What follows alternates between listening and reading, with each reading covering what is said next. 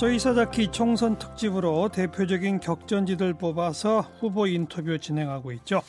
첫 번째 지역이 서울 구로 을 지역구고요. 어제 그 미래통합당의 김용태 의원 만났었습니다. 오늘은 여당 후보 어, 더불어민주당 윤건영 전 청와대 국정기획 상황실장 인터뷰 진행하죠. 안녕하세요. 네, 안녕하세요. 네.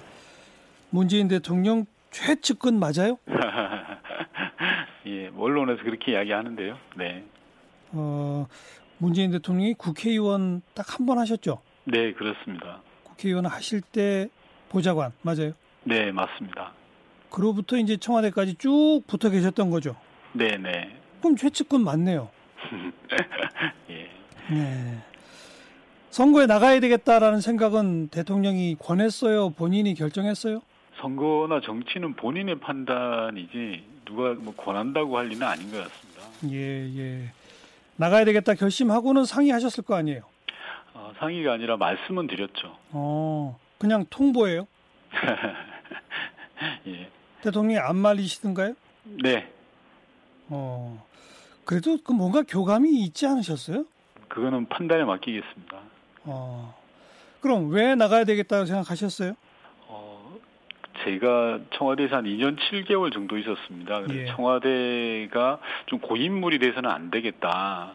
저처럼 좀 오래 있던 사람들이 나와주고 새롭고 유능한 인력들이 좀 와서 음, 새롭게 좀 활력을 얻는 게 좋겠다라는 게 첫 번째였고 두 예. 번째는 예. 진행자께서도 말씀하셨다시피 뭐 복심이다 최측근이다라고 이야기되는 것들이 대통령의 국정 운영에 부담을 줄 수도 있겠다라는 음. 판단 등 여러 가지 사주, 사정 이 있었습니다. 네. 복심, 최측근 이렇게 불려지면 왜 부담이 될까요? 어, 저에게 저에게는 한편으로는 영광이 되겠지만 음. 국정 운영에 대한 부담일 수도 있는 거고요. 그리고 복심이라는 건 사실 맞지 않습니다. 온당치 않고요. 청와대 문재인 정부의 청와대는 시스템으로 운영되는 것이기 때문에 예. 특정인에 의해서 좌지우지되지 않습니다. 네. 그거예요. 지금 이제 고인물이 돼서는 안 되겠다. 또 국정 운영에 부담이 되어서는 안 되겠다. 그러면 그냥 사표 내고 쉬시면 되는 거잖아요. 네. 근데 정치를 해야 되겠다는 결심은 다 다른 거 아닐까요? 맞습니다. 그래서 한 가지 절 말씀드렸는데요. 예. 그 부분이 이 문재인 정부의 성공, 음. 그리고 촛불 개혁의 완수에 대해서 제 역할이 있을 걸로 보고 어, 예. 출마를 하게 된 겁니다. 그 역할은 뭡니까? 여러 가지가 있을 수 있는데 어, 우선 집권 후반기에는 당정청의 원활한 소통이 저는 필요하다고 생각을 합니다. 예, 그리고 예. 제가 2년 7개월 동안 청와대에서 했던 국정 운영의 경험들을 소실시키지 않고 예. 온전히 국정 운영에 도움이 되는 방향으로 하는 것들이 또 필요하다라고 생각을 했습니다. 예. 2년 7개월 계속 국정기획 상황실장 물론 이름은 조금 바뀌었습니다만은 네네, 상황 실장을 계속했습니다. 그 자리를 계속 하셨잖아요. 네네. 그, 그 자리가 원래 뭐 하는 자리예요? 어, 저는 일종의 정책 위기관리센터라고 규정을 했는데요. 음, 어, 대통령의 아젠다라든지 국정의 주요한 과제들이 제대로 돌아가고 있는지를 보는 겁니다. 모니터링 하는 곳입니다. 예, 예. 여기는 선수로 직접 뛰는 곳은 아니고요. 일종의 경기가 제대로 돌아가고 있는지 음, 모니터링을 해서 만약에 안 돌아가면 왜 안 돌아가는지를 설명하고 어, 체크해내고 하는 예. 그런 곳이 일종의 정책 워치독 같은 기능을 합니다. 비서실장 기능하고 거의 비슷한 거 아니에요? 아닙니다. 비서실장께서는 청와대 전체를 총괄하는 일종의 지휘관인 거고요. 음. 뭐저 국정 상황실이라는 것은 그 비서실의 한 일부분일 뿐이죠. 예, 예. 일부분인데 맡고 있는 역할은 근데 특정 분야에 국한되는 게 아니잖아요. 뭐 경제, 사회, 정치 이게 아니잖아요. 맞습니다. 모든 걸 다 보는 거 아닙니까? 운영 전체입니다. 그렇죠. 네. 어, 아, 그러니까요. 그러니까 이 포괄 범위가 넓다는 의미에서는 사실 대통령의 대리인, 대통령의 비서실장, 뭐 비슷한 격 아닌가. 싶어서 그렇게 여쭤본 거예요. 아닙니다. 네네. 그냥 그런 눈으로 보좌할 네. 뿐이다, 이거예요. 네네. 네. 네. 근데 이제 그 자리를 나오시고 나서 지금 코로나19 사태 터졌잖아요. 네. 만약 지금 그 실장 자리를 아직 갖고 계시다면 네. 지금 잘하고 있어요? 코로나19 대응?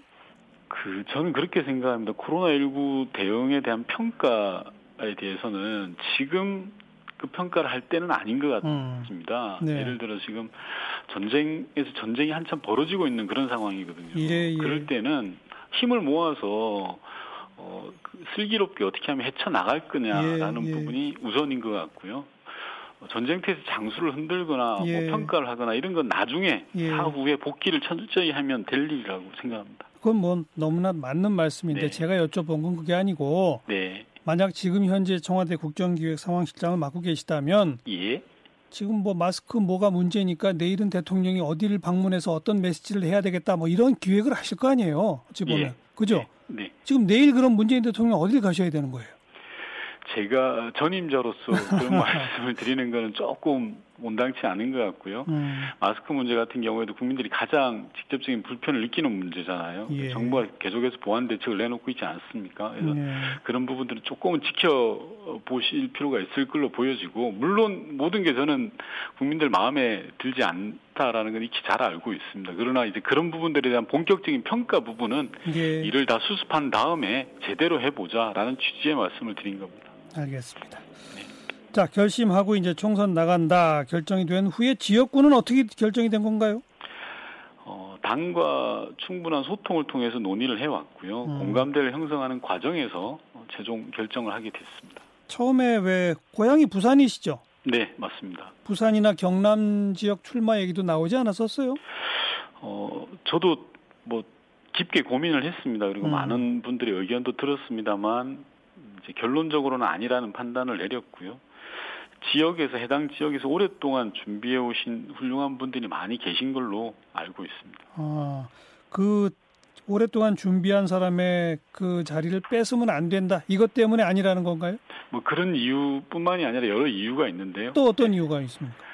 어, 예를 들면 제가 출마를 하는 것 자체가 일단 저는 부산을 떠난 지 한 30년이 넘었습니다. 예. 이제 과거와 같이 이렇게 그렇게 제가 부산이나 경남으로 가는 게 맞는 거냐라는 아주 뭐 근본적인 질문도 있는 거고요. 음. 예. 번째로는 어, 성, 부산 경남이 민주당이 고려하는 그런 선거 운동의 지형이라는 게 있는데 그게 어. 적합한 거냐 어. 등등의 여러 가지 이유들을 좀 고민을 했습니다. 민주당이 부산 경남에서 지금까지 쭉 견지해 온 그 선거 지형은 뭐 어떻게 짜는 거죠? 어, 여러 가지가 있을 수 있을 것 같은데요. 우선 뭐 지역 일꾼을 뽑자라는 예. 부분이 있을 수 있을 것 같고요. 예, 예. 그렇습니다. 지역 일꾼 뽑자인데 네. 윤건영 실장이 거기 나가면 정권 심판론이 커지는군요. 네, 결과론적으로 그렇게 된 경우가 생기겠죠. 어, 그럴 것을 부산 경남 지역에서 오히려 더 우려하던가요? 어, 우려하시는 분도 있었습니다. 네. 그 결과 이제 아무튼 박영선 장관 지역구인 구로을 지역으로 된 건데, 그죠? 네, 네. 뭐 좀 표현이 좀 어폐가 있습니다만 그 권력 실세가 가기엔 너무 쉬운 대로 가는 거 아니냐 이런 얘기도 있잖아요. 그 저는 그렇게 생각합니다. 선거에서 쉬운 곳은 없다고 생각하고요. 특히 음. 저 같은 신인에게는 더욱 어렵습니다.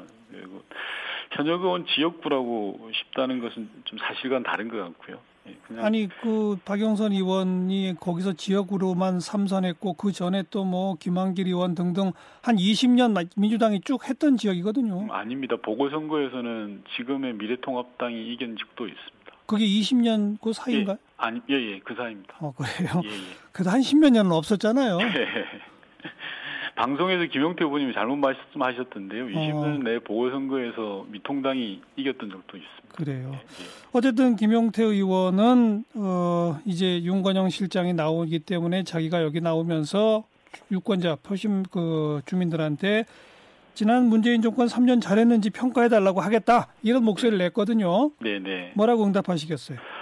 어, 3년 평가 당연히 저는 할 수 있다고 생각합니다. 예. 네, 뭐 당연히 할 수 있는데요. 다만 문재인 정부 3년에 대한 평가는 긍정과 부정이 공존하고 있습니다. 그리고 뭐 부족하다는 부분들은 저도 겸허히 들어야 된다고 생각하는데 예. 그 평가는 온전히 국민이 하는 거지 예. 정치인의 말로 하는 건 아니라고 생각합니다. 예. 특히 한 가지 좀 말씀드리면 지난 정부 정부의 지난 3년을 평가할 때 그 예. 기간에 야당은 뭘 했냐를 좀 대- 물어보고 싶습니다. 예. 국민의 평가로부터 자유로운가 예, 지난 예. 3년 동안 사사건건 비토하고 발목 잡기만 했던 게 보수 야당이었습니다. 예. 특히 김용태 후보님 같은 경우에는 당적이 바뀌긴 했지만 네. 어쨌든 보수 야당의 중진 의원이죠. 그러면 스스로에 대한 성찰과 반성이 저는 먼저라고 생각을 합니다. 예. 그러니까 문재인 정부 3년 잘했냐라고 국민에게 묻겠다면 윤건영 후보는 국민에게 야당은 뭐 했냐라고 묻겠다 이 얘기네요. 아닙니다. 그에 대한 평가는 국민이 온전히 내릴 겁니다. 예. 아울러서 야당에 대한 평가 이전에 반성과 성찰이 먼저다라는 겁니다. 네. 야당이 할 말은 예. 지금 저 가장 뜨거운 이슈 가운데 하나가 이 비례 정당을 어떻게 할 거냐 이거잖아요. 네. 뭐 대충 그 다른 그저 뭐 정의당 등등과 함께 이 정치개혁 연합정당식으로 결론이 나는 겁니까? 어떻게 되는 겁니까? 어, 그 부분은 제가 잘 알지도 못하는 음, 부분이고요. 음, 지도부에서 판단할 이슈인 것 같습니다. 네. 윤건영 후보의 의견은 지금 말하기는 제가 답할 이슈는 아닌 것 같은데 다만 예. 음, 역사의 후퇴는 좀 막아야 되는 거 아니냐라는 음. 원칙을 가지고 제 정당들이 논의를 임했으면 하는 그런 바람은 있습니다. 역사의 후퇴는 막자. 예, 미통당이나 미래한국당이 일당이 되는 것은 아니다라는 음. 생각은 가지고 있습니다. 어, 결국 그러면 그쪽이 비례 의석 많이 가져가지 못하게 만들어야 한다 그거잖아요. 경우와 방법은 여러 가지가 있을 테니까요. 예. 뭐 유일한 방법은 우선 기본적으로 더불어민주당은 비례 후보 안 내야 시작이 가능한데 거기에 동의하시는 거죠? 제가 드릴 말씀의 주제를 벗어나는 것 같습니다. 네.